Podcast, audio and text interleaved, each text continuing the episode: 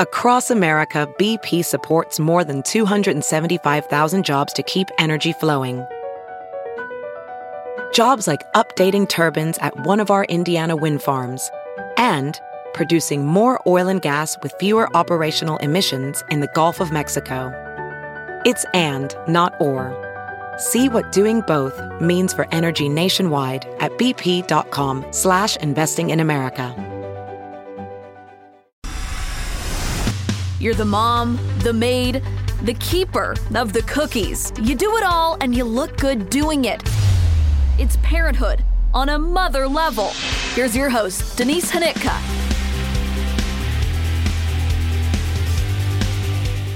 Hi, everybody. It's on a mother level, and it is a week before Christmas. So glad you're here to listen to another episode because this is a fun conversation. You know, doing these things over Zoom isn't my favorite, but it does allow me to reach out to some people that I normally wouldn't be able to have in the podcast studio. And so that's why I called my buddy Mike. You're going to hear how he and I met. We both were students in the Western Illinois University Broadcasting Department, and we were com- pretty competitive with each other um, on a lot of our projects, which was always a lot of fun. And we got to be good friends, especially because at some point, you know, we both went off to our jobs in different states. And then randomly, our jobs put us back together again in Wichita, Kansas. So I make him, I force him against his will to tell what I believe is a really romantic, sweet story about meeting his wife, how he fell in love with her. And it was not easy as sometimes it isn't, to get together and make the timing work. So I forced him against his will to tell a story that he believes is embarrassing. So if you listen and agree that I put him through torture, let me know. But I believe that he was telling a really sweet story about, you know, as I tell it later, it's the tango, it's the push pull. You know, it's the stuff that Hallmark movies are made of. And that's the time of year we're in. We're in the Hallmark movie phase. And so that's why Mike is here today to deliver this Hallmark movie episode of On a Mother Level. And my apologies to Allison if I wasn't supposed to tell this story. That's Mike's wife, and she is sweet and beautiful and um, a true delight if she puts up with Mike in her everyday life.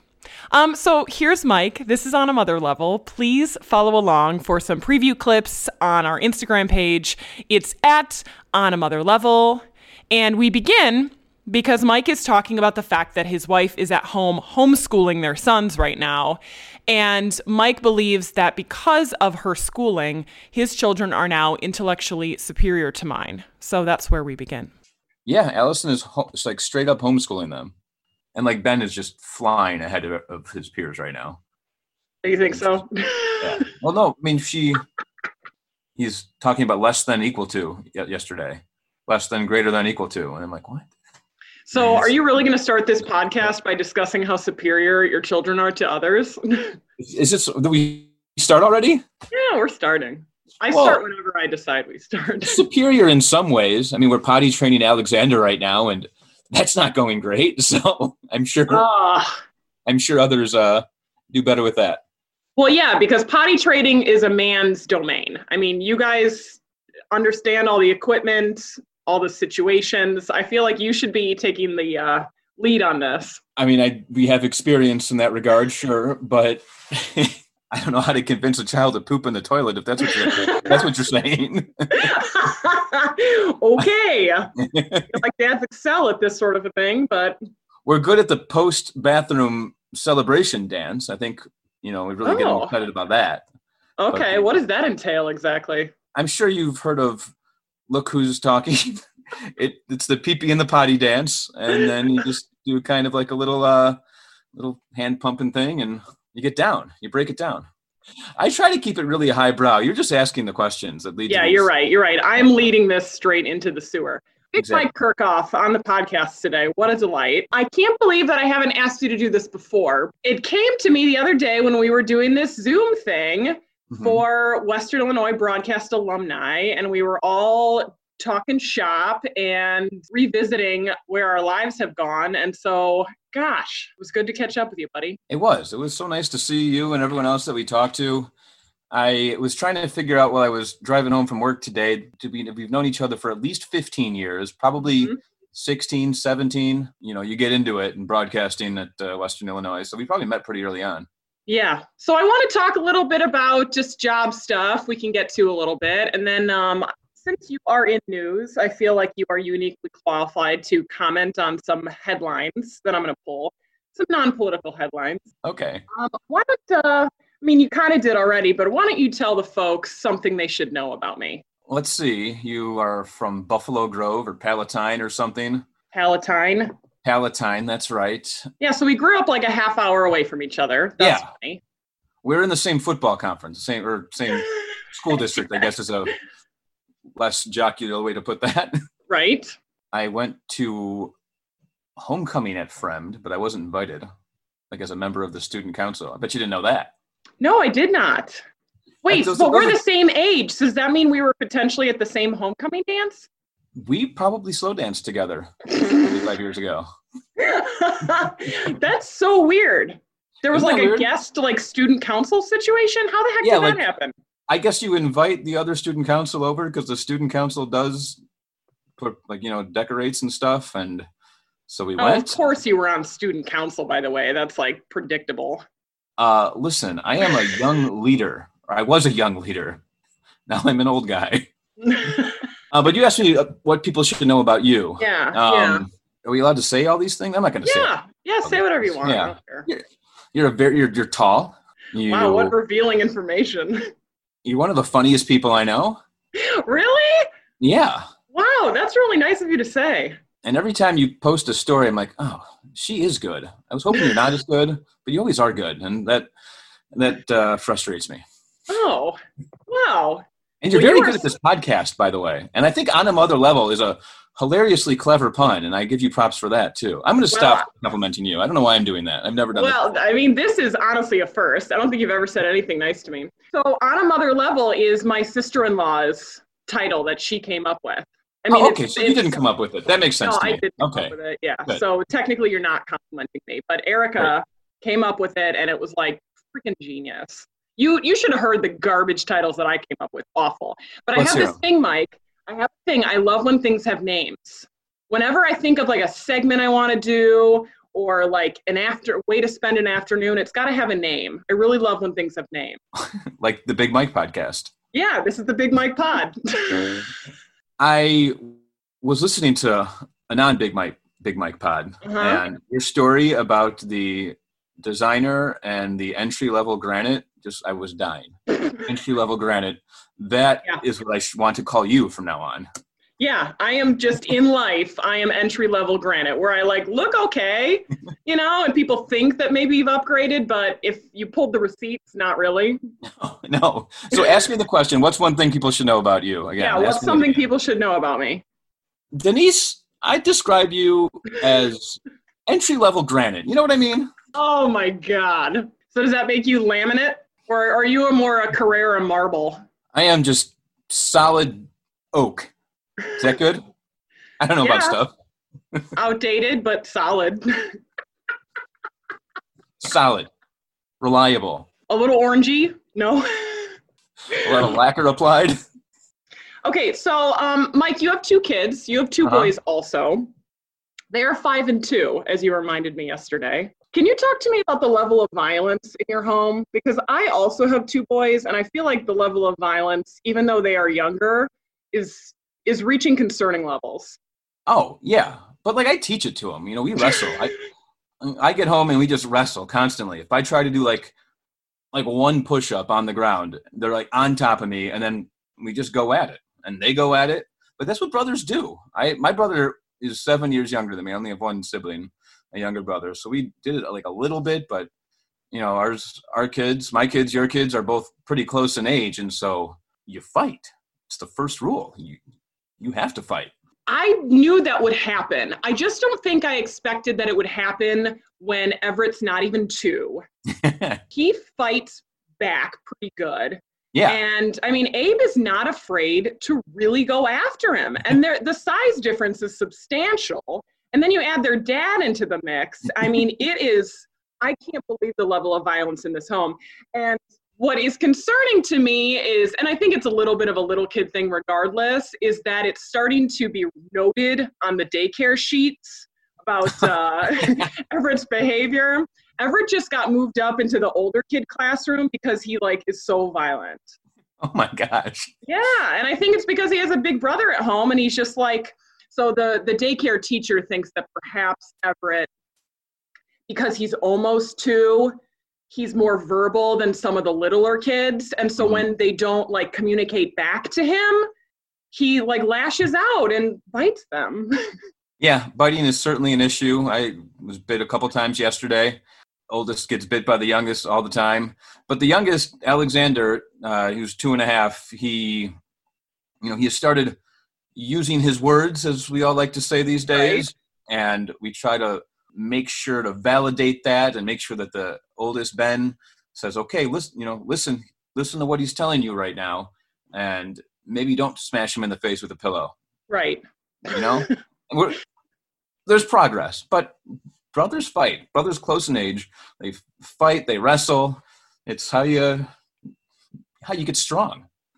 I do feel like because of their size difference and because there is so much beating up of each other, I'm worried that I yell at Abe more because he's always attacking Everett. And like if Everett attacks him, it's no big deal. But the other way around, yeah. I mean, there oh, could yeah. be there could be some real problems. So do you ever feel like you yell at one more than the other? So I do yeah. constantly. My wife and I check check each other on that all the time. Like this is clearly Alexander the younger one's fault, but now Ben is smashing his head into the ground.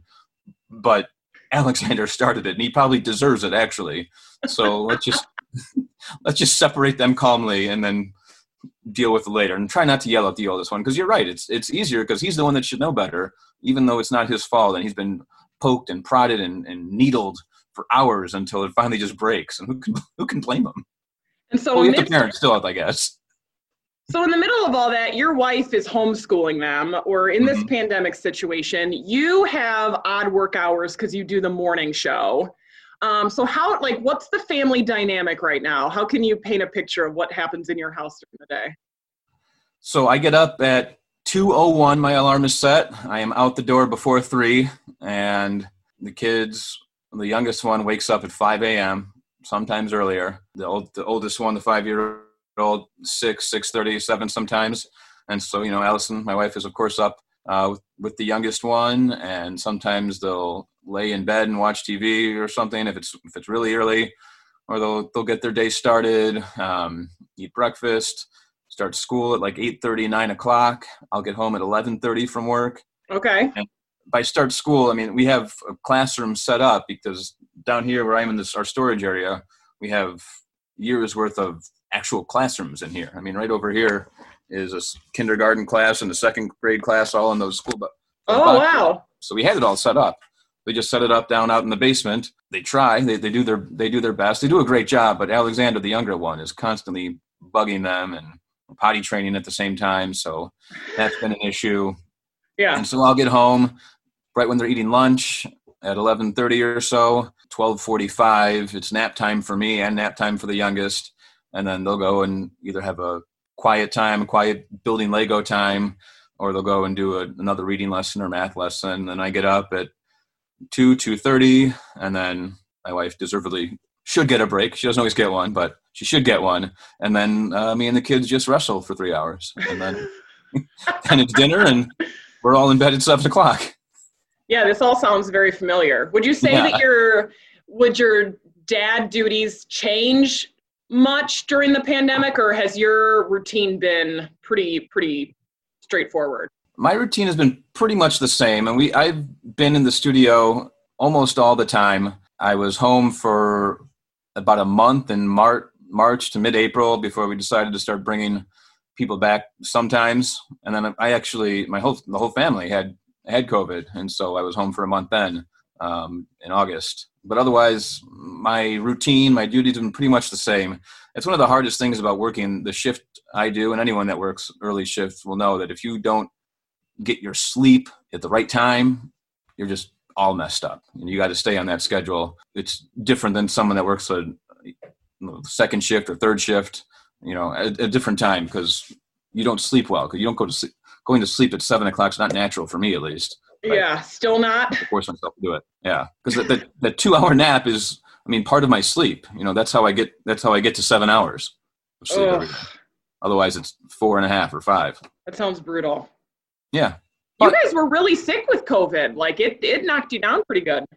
Yeah, and it was worse on my wife. It was really, you know, tough to see her, who brilliant, smart, creative, runs the show here in bed for a week, pretty much, getting up Wow. for an hour and then having to go back and lay down. And then I had it, and I had, I, had, I would say, three bad days. One night where I think I was mostly just dehydrated, where I thought it was, I might need to go to the doctor to to get an IV or something because I had tried to work out that day and I didn't drink very much water, and I was just a mess all day long. You know, every day I would say, "All right, boss, I'll be able to. I, I can do my. I can work. I can work tomorrow." And then that the next af- that later that afternoon, you know what? Never mind. Maybe the next day. I can't do it. And so I ended up being off for two weeks, and then working from home for another two weeks after that, and then going in. And it was tough. It was difficult, and I'm still having a hard time coming back from it. My wife gets headaches a lot easier. I get headaches, and I I try to work out. And I just can't. I have no energy. Maybe it's part of not doing anything for a month, but I think it still has something to do with the COVID. Not that I'm a doctor or anything, but that's what I think. um, obviously, so many people have had it so much worse. You know, obviously to the level of dying, but hospitalizations, ICU, uh, the ventilators, and all that stuff. We never even we had we had nothing more than Tylenol to to help us out. Yeah, but still, I mean, at the end of the day, you guys are two young people, you know, who are both pretty healthy. And I mean, sounds like the impact was, you know, it's long lasting, which, you know, I don't know if people truly understand about this thing. Yeah, which is, and that's weird that people don't really understand because so many people have had it that it, it's had to have touched your life in some way now beyond the beyond the closures and everything. You had to have known somebody, but there's such a wide range of symptoms and severity that I guess maybe some people don't know. But yeah, for someone that had a pretty mild case and I'm still seeing effects from it, and some other people that I know still had a mild case and are still seeing the effects of it, it's it's just so it's different. It's it's difficult, and I, it it's actually difficult for me to even say that because I know I've done plenty of stories about people that have died, and Yeah. you know I I feel kind of selfish saying that.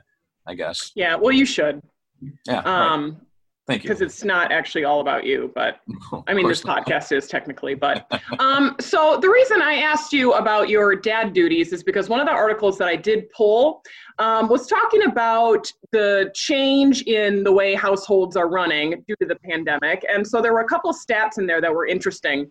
The percentage of people who say that they're like the percentage of couples who say that their household and childcare duties are equal went up from 45% of people saying that they were equal now to 56% of people saying household duties are more equal. Do you think that's do you think things have changed much in your house or no? The article says that more people say it's equal than before. Yeah, yeah. Um, like 11%. yeah. Okay. I no, I would say it's about the same, but then I my hours never really changed. If I was Yeah. gone all day and then all of a sudden I'm home all day, I think that would make a difference. But I am gone most of the time while they're still sleeping and home, you know, while they're eating lunch. So I'm still, I mean, I mean I've been here I, and I always have been here as long as we've had kids. And so Yeah. I don't think it's changed that much. We've tried to pick up where I can because Allison's just straight up the teacher now. She's teaching the kids and not, not virtual learning. She's homeschooling. I don't know, maybe that's selfish of me too. I haven't really done that much more. I think that's the takeaway here. Um, the other interesting stat was a larger percent of, I'm trying to find it exactly. Oh, so 68% of dads say they now feel closer to their kids because of the pandemic. You agree with that? Answer carefully. I don't know. I think I've, I've I love being a dad, and I don't think that I've I could get much closer to the kids.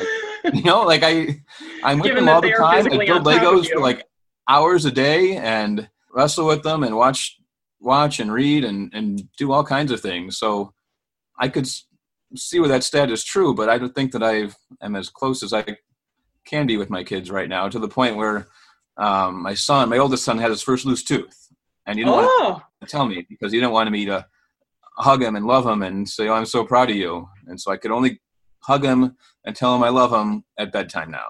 So it's like, Dad, don't make a big deal out of it. Okay. And I was like, okay, okay, yeah, sure, sure. It's like, oh, but I just wanna. But no, no, okay, Oh, yeah, yeah, yeah, man. we're cool. I know. The other one still burns around the corner when I walk in the door and gives me a big hug and yells, "Daddy," which I love. The other one doesn't. Well, we're in a we're in a moment where both of my kids sob uncontrollably when I drop them off at daycare. Both of them do. And Oh. so we drop off the one first. We drop off Everett first, and Abram is always like, he's crying. and then we go upstairs. We drop him off, and now he's crying too. Why? Like he like takes like that that thirty seconds to like make fun of his brother for crying when mommy leaves. And then he's crying. I don't know. It's like they're both in like a little bit of a phase. I don't they- think there's I don't think there's any like specific complaint or anything, but he always just says like, "Well, why can't you stay with me today?" I'm like, "Nobody else's mommies are here." before they were happy to see you, or at least happy to go see their friends. Yeah, no, not anymore. They're both just having a real tough time with the drop off. But I think it's going to be sad the day that they're like, "Deuces, mom, like, drop me off down the block." That's interesting. I wonder if, if that's a phase that all that all kids will go through. I mean, I, I guess obviously mine are both in different parts of those phases right now. I'm hoping at some point my oldest, well, he, he still loves when I'm around because he wants to play Legos all day, but he just doesn't want me to. He has a different love language. Let's say that, I guess. Okay, there you go. It's a more of a quality time as opposed to a so, yeah. touch. Okay. Yeah. Look at you pulling out the love languages. That's very Uh, I know lots of stuff. Okay, just wait. I'm a smart guy. Well, I don't think you will mind me saying this, but when I was pregnant with Everett, you were the only person, I mean it, only person who told me that adding a second child to the family was an absolute disaster and not to do it. Because everyone else is like, yay, yay, more kids. And you were like, Yeah. this is terrible. You have made you a mistake. baited me. You baited me on that. I did not. I Yes, you certainly did. not. You said, "Gee, Mike, what was it like having a second kid?" And I was like, "Oh my god, it was. A, it's been a disaster." And you're like, "Oh, well, I'm pregnant." It's like, "Oh, I mean, congratulations, I guess." I don't think that that was the order. I really don't. basically what happened. Okay, so when was Alexander born? It's two and a half years. Two and a half years ago, Right, but like what month would that have been? June. Okay, so June. All right, so that means so when he was born in June, I was due then in January. So like when you told me that, you were like fully in the throes of it. Like you were in Yeah. the trenches bad. Yeah. I'm going to tell you like you were 100% right. yes. Other than Everett being awesome, it was a disaster. It was a Yeah. huge mistake. because yeah, I mean, love both kids and they're both awesome, but the one still needed a ton of attention, and then the second one needs like five times that attention. You forget, you know, your your parents forget, all the parents forget what it was like, how difficult it is those first few months, and then when you have another one. Because like even now, you just remember how cute they were. You look at the pictures. You don't. You didn't take a bunch of pictures and video of them being just monsters. they are. They really Yeah. are. But you know, probably when they're 20 in their 20s, it'll be worth it. It'll be great. Yeah. It'll be right. it'll be great.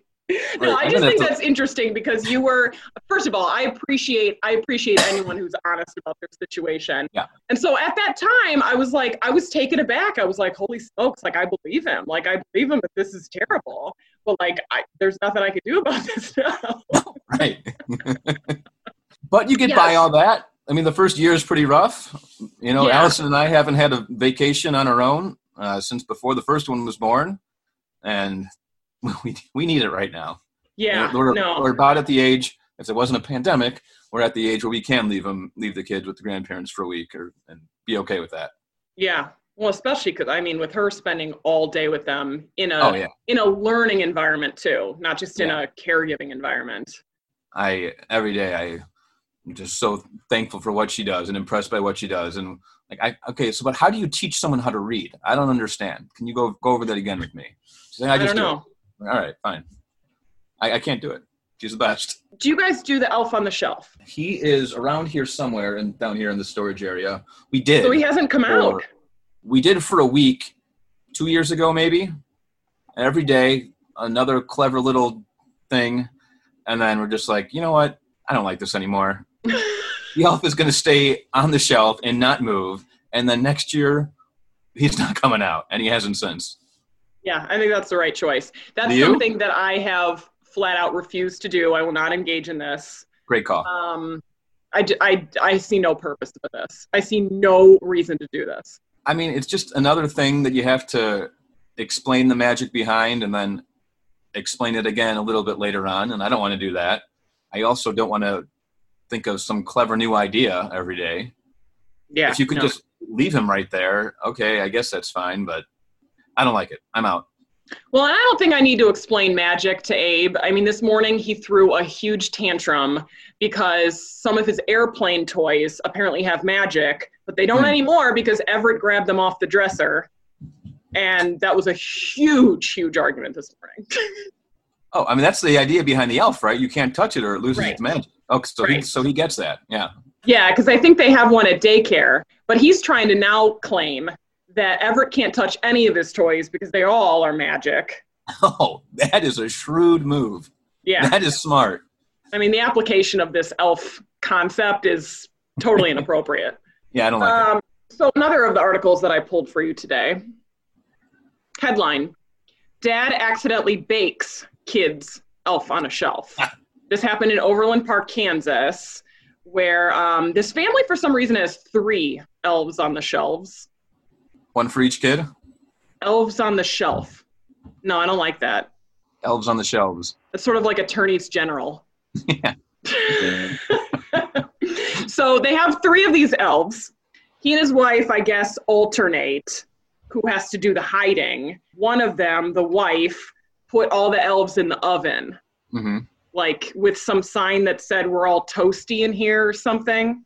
And then the dad turned on the oven accidentally baked the elves. So See- the wife the wife posted on Facebook, yesterday what started out as warming ourselves in the oven after a day in the fridge, things got toastier than planned.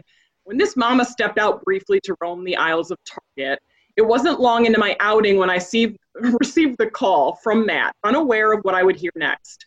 Babe, I feel horrible. I cooked the elves. Thankfully, the elf spittle got them in quickly and they are expected to make a full recovery. To whomever this may help in elf season, bake cookies, not elves. Those things were like charred, weren't they? Yeah, they don't look great. They don't I look mean- great. And actually, it could have been worse because if they had melted in some capacity, that would have been on the bottom of the oven for life. Oh yeah, they could have been free. You know, they could have had a little elf funeral and then all done. Move on to Oh, some different tradition. You wanted to go dark with this thing. But dads don't look in the oven. I mean, I've never looked in the oven. Hey, did you take the pot that I had in there out? No. Why would I look in the oven? I'm just preheating. I'm just trying to make some pizza. Did you put a? Did you clear out the pizza that was already melted on the bottom? Uh, no. And then the smoke fills the room. I mean, dads don't do that kind of thing, and I don't blame my dad. Okay, so you are more of a 45% than a 56% guy because you're not even looking Oh. in the oven. Well, I was starting the oven. That dad started the oven. That's something. Yeah, No, I guess. nothing. I guess. I mean, what a don't want credit- you don't get credit contribution. I've blown my hair back with your contribution. All right, I got another article for you. Ready? Yeah. I'm going to file this one under, like, I'm so angry that I don't think of this stuff myself. Virginia Beach resident creates diaper bags for dads. He left his corporate job. He stays at home now designing diaper bags for dads. If you would have thought of this, you wouldn't be having to wake up at all hours of the early morning to anchor What a morning show. like? Yeah. Oh, Well, you're right. Yeah, they're like a okay. They're like a little backpack situation almost. Yeah, they're just a backpack. What do you mean it's a diaper? It's a backpack. Yeah, but the marketing and the execution of this, it has USB pockets. Um, there are 19 different pockets for both baby supplies and electronics, including it fits your laptop. He calls it WSEL Work Smart, Enjoy Life. They are water resistant and they can easily double as work travel or gym totes during the baby years and beyond. It's not about an original product, it's about the fact that everyone wants to get a diaper bag for the dad, Mm-hmm. and he's got the only product on the market. It's genius. That is a brilliant idea, and I wish I would have thought of that. But like years ago, because we when we had our second kid, I hated the first diaper bag that we had because it was a shoulder strap one, but it didn't have flowers on it or anything. I don't know understand how women, by the way, keep their purses on. Mine just slips right off. Right, it is a struggle. My laptop in, it just falls right off. He's like, put the pressure on it. Can't stand it. Can't stand it. So we got it. we got a backpack diaper bag. I don't think it was called diaper bag for men or anything, but it was just so much more convenient. And I think it was, I mean, it was just a, a backpack with some Yeah. good compartments in it, but you just rename it a little bit. That's what they taught us in those in classes, like growing up. Invent something, and then people would just invent stuff that was already invented and call it something different. I know it's marketing. I was going to figure that out. You're right. Genius. Yeah. Yeah, so I feel stressed out about that because I just feel like I would be in a completely different position right now if I had invented the diaper bag for the dad. Have you invented anything? I haven't invented a thing. No. I invented a fork that had a spoon and knife attached to it. I was in like fourth grade. Was that a, like a science fair situation? Yeah, I you know I don't like to brag, but I wasn't gifted. Ever heard of it?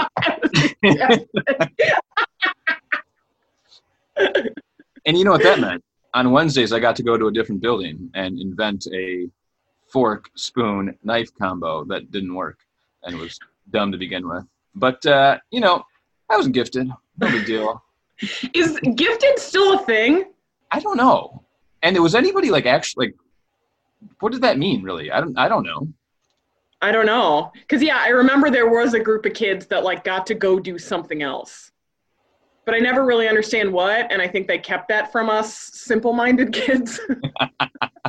You guys wouldn't, you guys wouldn't have understood. I remember watching uh, some video about a red balloon and it was in German, but I didn't speak German. That's what we Oh. did gifted. Is did it inspire the song? I think so, or maybe 99 lift balloons? lift, lift balloons. What is it? I don't know. Maybe it is lift. It's L U F T. I don't speak Yeah, German. I don't know. I don't even know what that means. Okay. So no, it Um, wasn't. It, they can't be related. I don't know which came first, the video or the the song. I suppose either one of them could have come first. Yeah. We were doing that and making those little. Remember the printer, like when those matrix printers where you had to like peel off the side. What? Matrix printer? matrix printers. It was really loud and it would wheel through, and there was little holes on the side, and you Oh, yeah, yeah, Rip it yeah. off. Uh huh. I remember making these like egg creations and we would fold them together and the little accordion legs. So we did that in gifted too. Whoa. Basically, that's why I'm here and uh, you're in the same position as me pretty much. Well, hey, I mean, come on now. Give yourself some credit. You have risen to the ranks of what? You're in a top 20 market? Top 10? 35. Okay. Actually, right. maybe 36 at this point. But yeah. okay um, that's a pretty big deal and also because it's interesting because um, you used tag for sports and Yeah. you you pivoted you did a you did a news pivot I did a news pivot for family reasons because as a sports sports anchor reporter, sports are played at night and on the weekends, and that's when I would have had to work. And I didn't, you know, like I said before, I'm home most of the day with my kids, and before, Yeah. I wouldn't have been home at all, even or even on the weekends really. And so I didn't want to do that. And sports jobs were hard to come by and being eliminated in many cases across the country. And so pivoted to morning news, and I'm happy I did it. Um, but I did. I love doing sports. I love covering sports. I've been to a couple of Super Bowls, a bunch of uh, NCAA March Madness tournaments, hockey tournaments, Stanley Cup playoffs, World Series, all that stuff, and it was all super fun. Um, and I love. I really love covering high school and telling high school stories too, and Yeah. college and all that. But I was. I didn't really like, even like sports anymore after a while. You know, it's just like, it Really? was work. Yeah, and you know now I don't like sports anywhere near like anywhere near as much as I used to, or think it's anywhere as important as I used to. I don't study sports things or read sports articles anymore. I watch the game, I watch my teams, I hope they win, and then afterwards, I just I wait till the next game. yeah yeah well that's interesting do you like do like are you sad about that being missing from your life or not really Not really, because I kind of laugh at myself when I was younger for thinking about the blocking scheme of Kansas State football or something. Like, like why? Why did I spend time worrying about that? Why did I spend so much time? Like, why do I know the name of every single '90s basketball player on every single team? Why did I do all that? It doesn't, it doesn't Yeah. matter. I mean, I was a kid then, I guess, but now I know exactly what I have to for work and enough about my teams to be cheer them and be mildly upset if they make a hire or fire or whatever signing that I like or don't like, and then you know I get I get upset when they lose, but not that upset, not like I used to. It wouldn't ruin my day. This sounds healthier. It, it is, and I read books about history and presidents and fiction books, not sports books all the time anymore. I care about things that are important, more important at least. Do you think Allison would care if we told the story of how you guys met and how long it took for you guys to finally be together? Because I think it's a great story. I really like this story because it happened. It happened when you and I were both living in Wichita Yeah, and we were working for competing stations in Wichita, which is so funny because broadcasting really is like just such a small, small world at the end of the day. Mhm. And um, so, yeah, for like three years there, our paths crossed in Wichita. Yeah, so I really want to tell that story because it, it involves a grand gesture. And that's what I like about it. I don't think I've told anyone or many people this story. I mean, people that were with me in Wichita, like you at the time, when I was just like a wreck because I, I, you know, Allison was, I was in love and I didn't know what else to do. And she Yeah. she was in Chicago and I was in Kansas. Okay, so start from the beginning. Like, talk about like where you met her and stuff. So she is the sister of my best friend's wife. So my best friend, my college roommate, um, growing up, we, we, we'd known each other since Little League in second grade. He married Kara, and Kara's sister is Allison. And I met Allison for the first time at Kara's birthday party in uh, Naperville, Illinois, 2009. I was like three days from moving to Kansas for the first time for my new Okay. job. And we both were interested in each other. Like we caught each other's eye, I guess I would say. And, um, but you know, I was moving in three days. And Yeah. so I did that. I didn't see her again, and really until um, Nick and Kara's wedding in Mexico a year later. She was seeing someone then, and but again we hit it off. And then I got home and I was like, oh, geez. Well, yeah, Yeah. sl- yeah. Slow down, because that's that's the part where I joined this story because Yes. you came back from this wedding and you were like, "Holy crap!" like I just spent the entire weekend with this girl, and Yeah. you were like, you you were a wreck coming back from this trip. Like you were Yeah. you were unwell. You were unwell.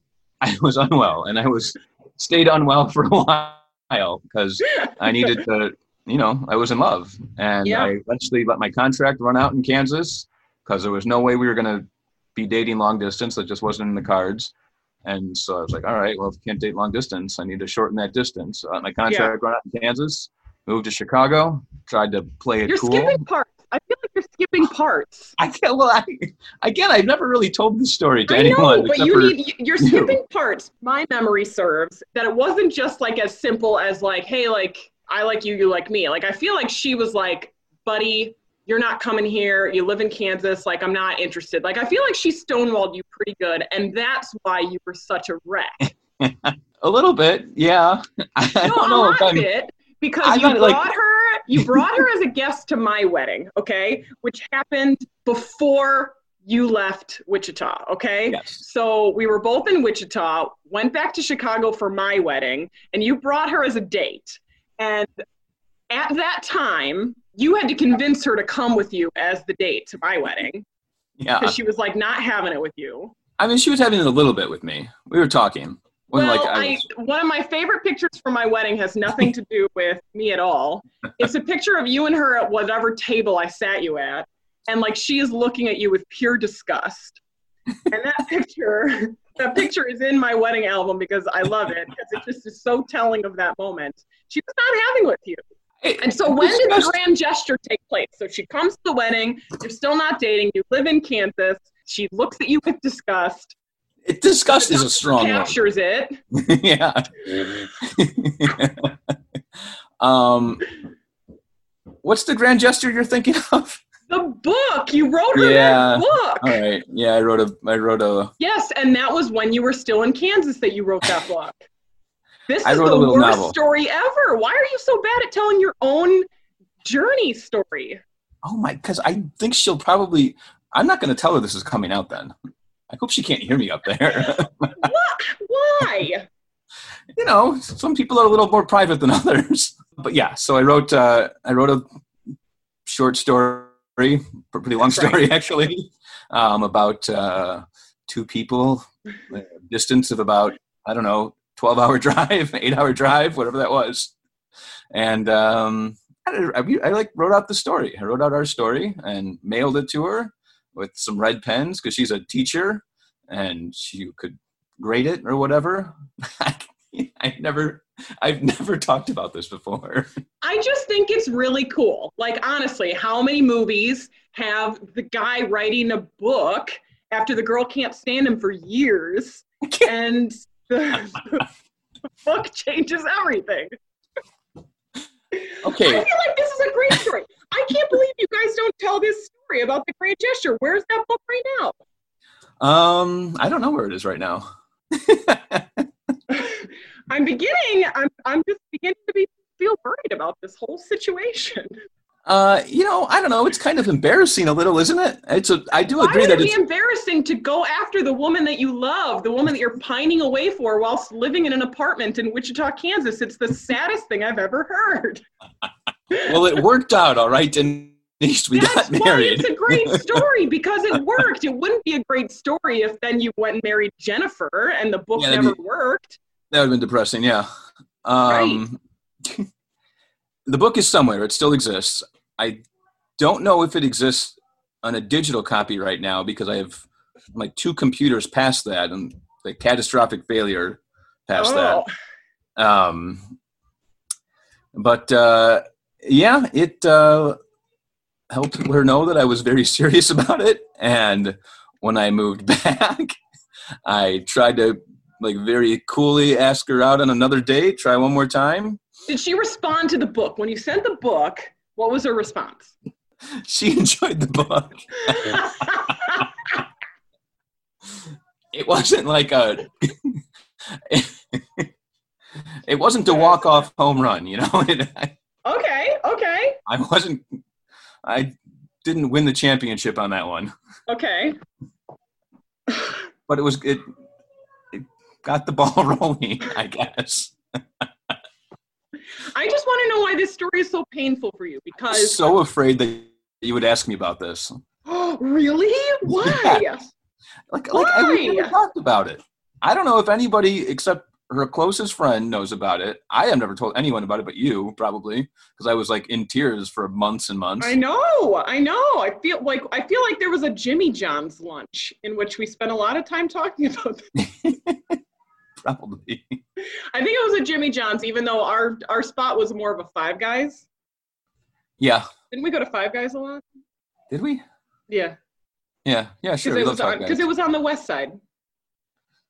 of Wichita. hmm Yeah, for sure. Where else did we go? We went to Old Chicago a lot. Old Chicago a lot. Did you ever go to that other sandwich place that was like on the mm, far northwest side? I don't know. Had this like spicy chicken sandwich. It was so good. I rode my bike there once. It was like 15 miles away. Oh yeah, you got into the bike riding. Oh yeah. Yeah, you really went through some ups and downs. I started like reading a lot, like a lot, and running Yeah. a lot, biking a lot. Yeah, Just can make Yeah, you yourself a real- better yeah. person, you know. yeah. No, you were see, That's why. I th- that's why I think this is such a good story because honestly, who who can say that they were pursued by their eventual husband in this way? I mean, Turner had to try like zero percent. I was in. but I mean, wouldn't it be embarrassing if you were the other person that was? No. I don't want to say not wrong, but like caught, captured. You know? No, it's the, it's the dance. It's the tango. Oh, I'm sweating. I really don't think this is a story to be embarrassed about. I think it's I think it's very cool that potentially you can go to Mexico and like fall in love with the love of your life and then a short nine months later, a book arrives in the mail. That's cool. I would say I am not em- embarrassed by it, but it is a personal thing that I just haven't talked about, I guess. And um, I'm glad it worked. I'll put it that. Let's let's say that. And Well, I'm not taking this out. Fine. Don't. We're like 35 minutes into it anyway. She doesn't even watch the newscast for 10 minutes a day. So I don't think she'll make it this She doesn't far. have time. She's teaching her children. I agree. They're intellectually superior because of it. I'm going to really push the issue on this. Can you talk about like how the pandemic has like influenced the dynamic of your marriage? Because it has big time for mine, for sure. In what way?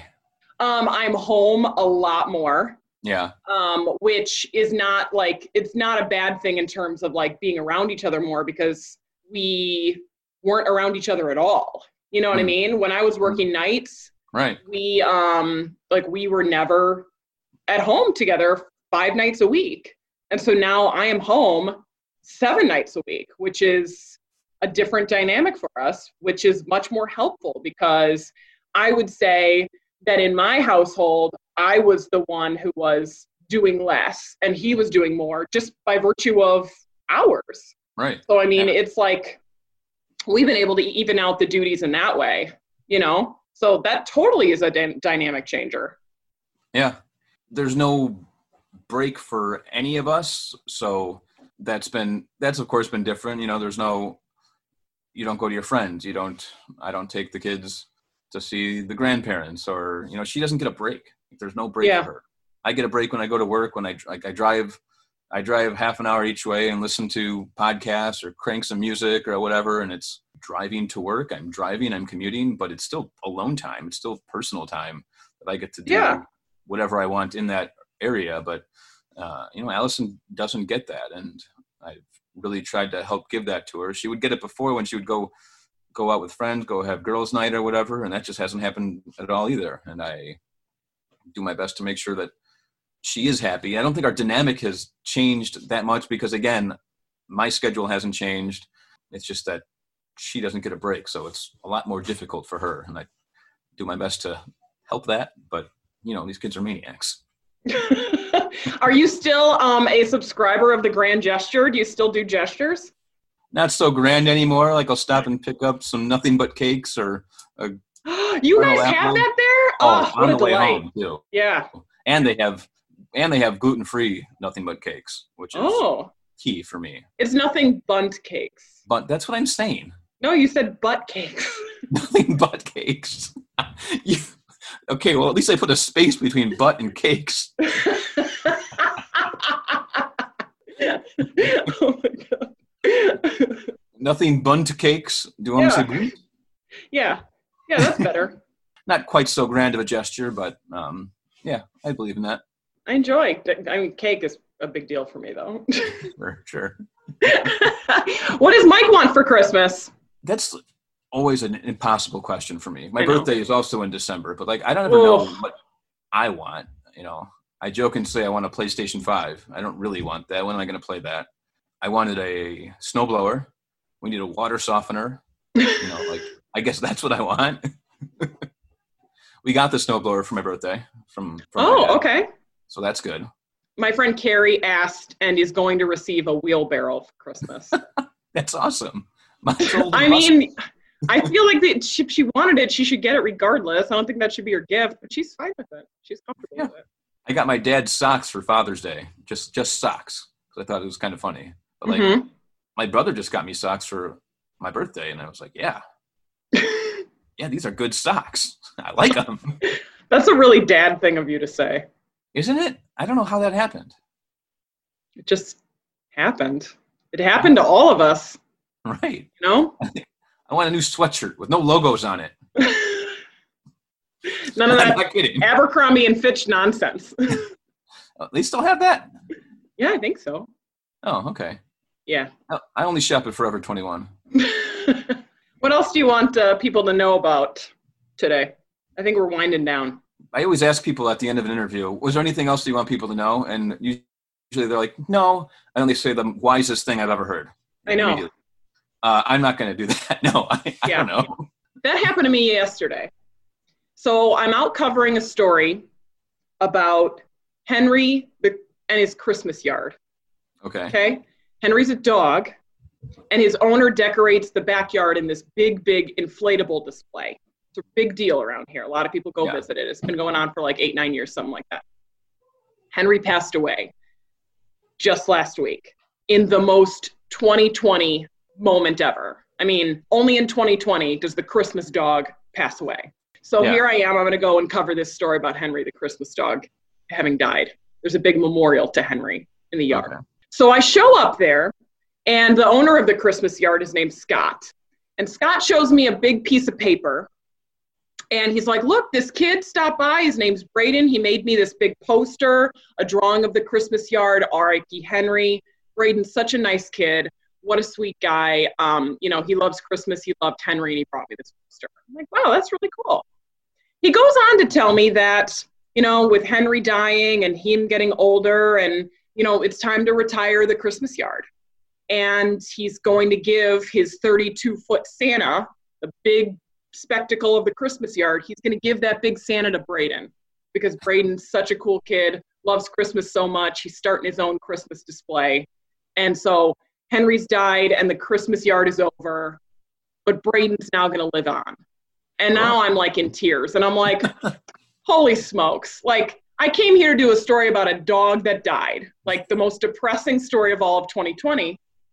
So I'm interviewing him, and I said, I can't believe it. I can't believe I thought I was going to be here to cover this story about your dog dying. And on camera, he's mic'd up. He says, Denise, you thought you were coming here for a sad story. It turned out happy after all.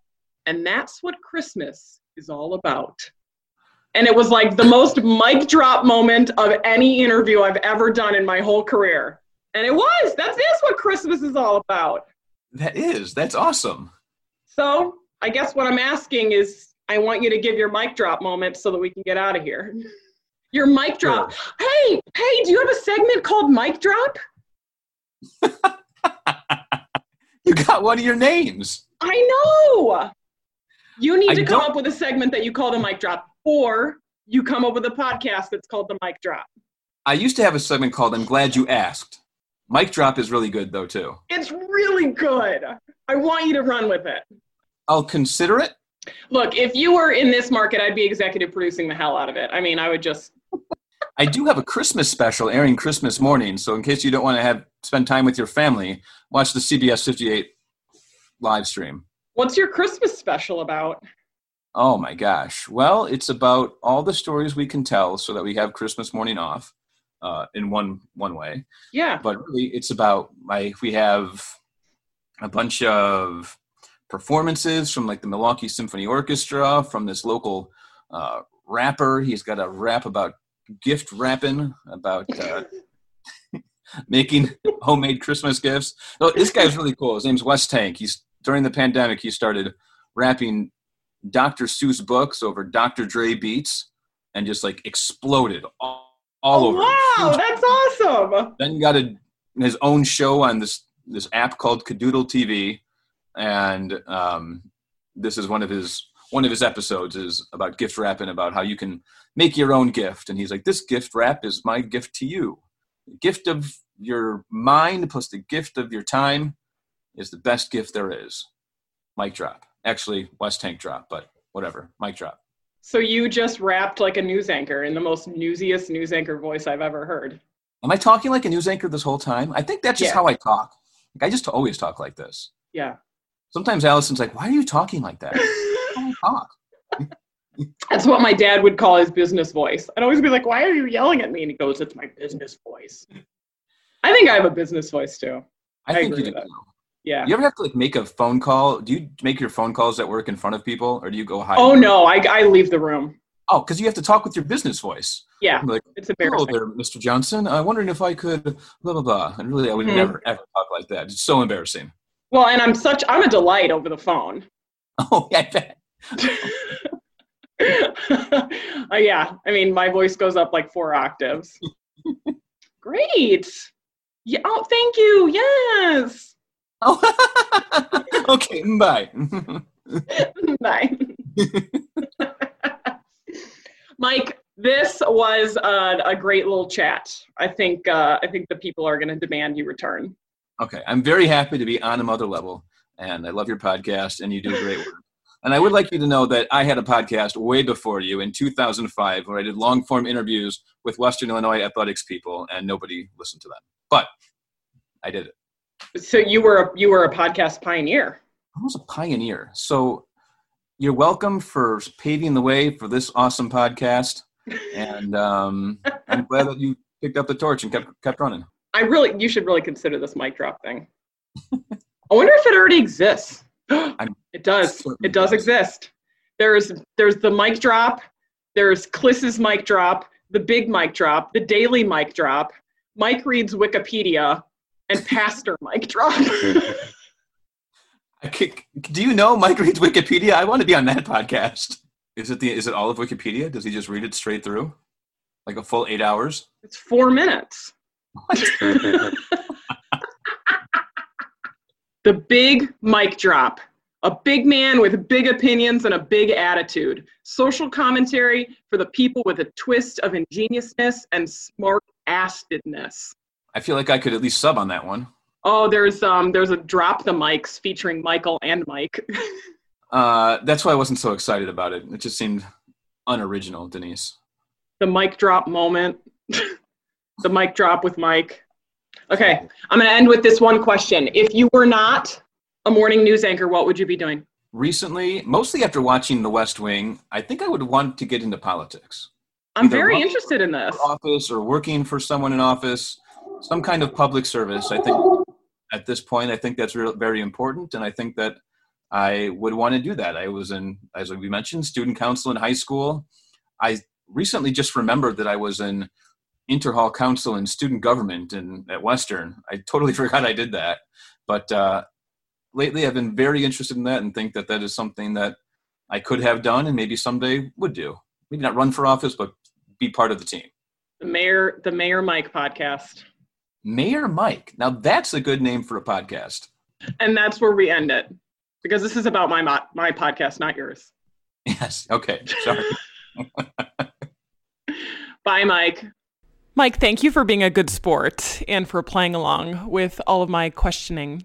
You can follow along with Mike in his broadcasting career. He is, um, I never mentioned, he's in Milwaukee, Wisconsin, and he works for CBS 58. So you can follow him on Instagram.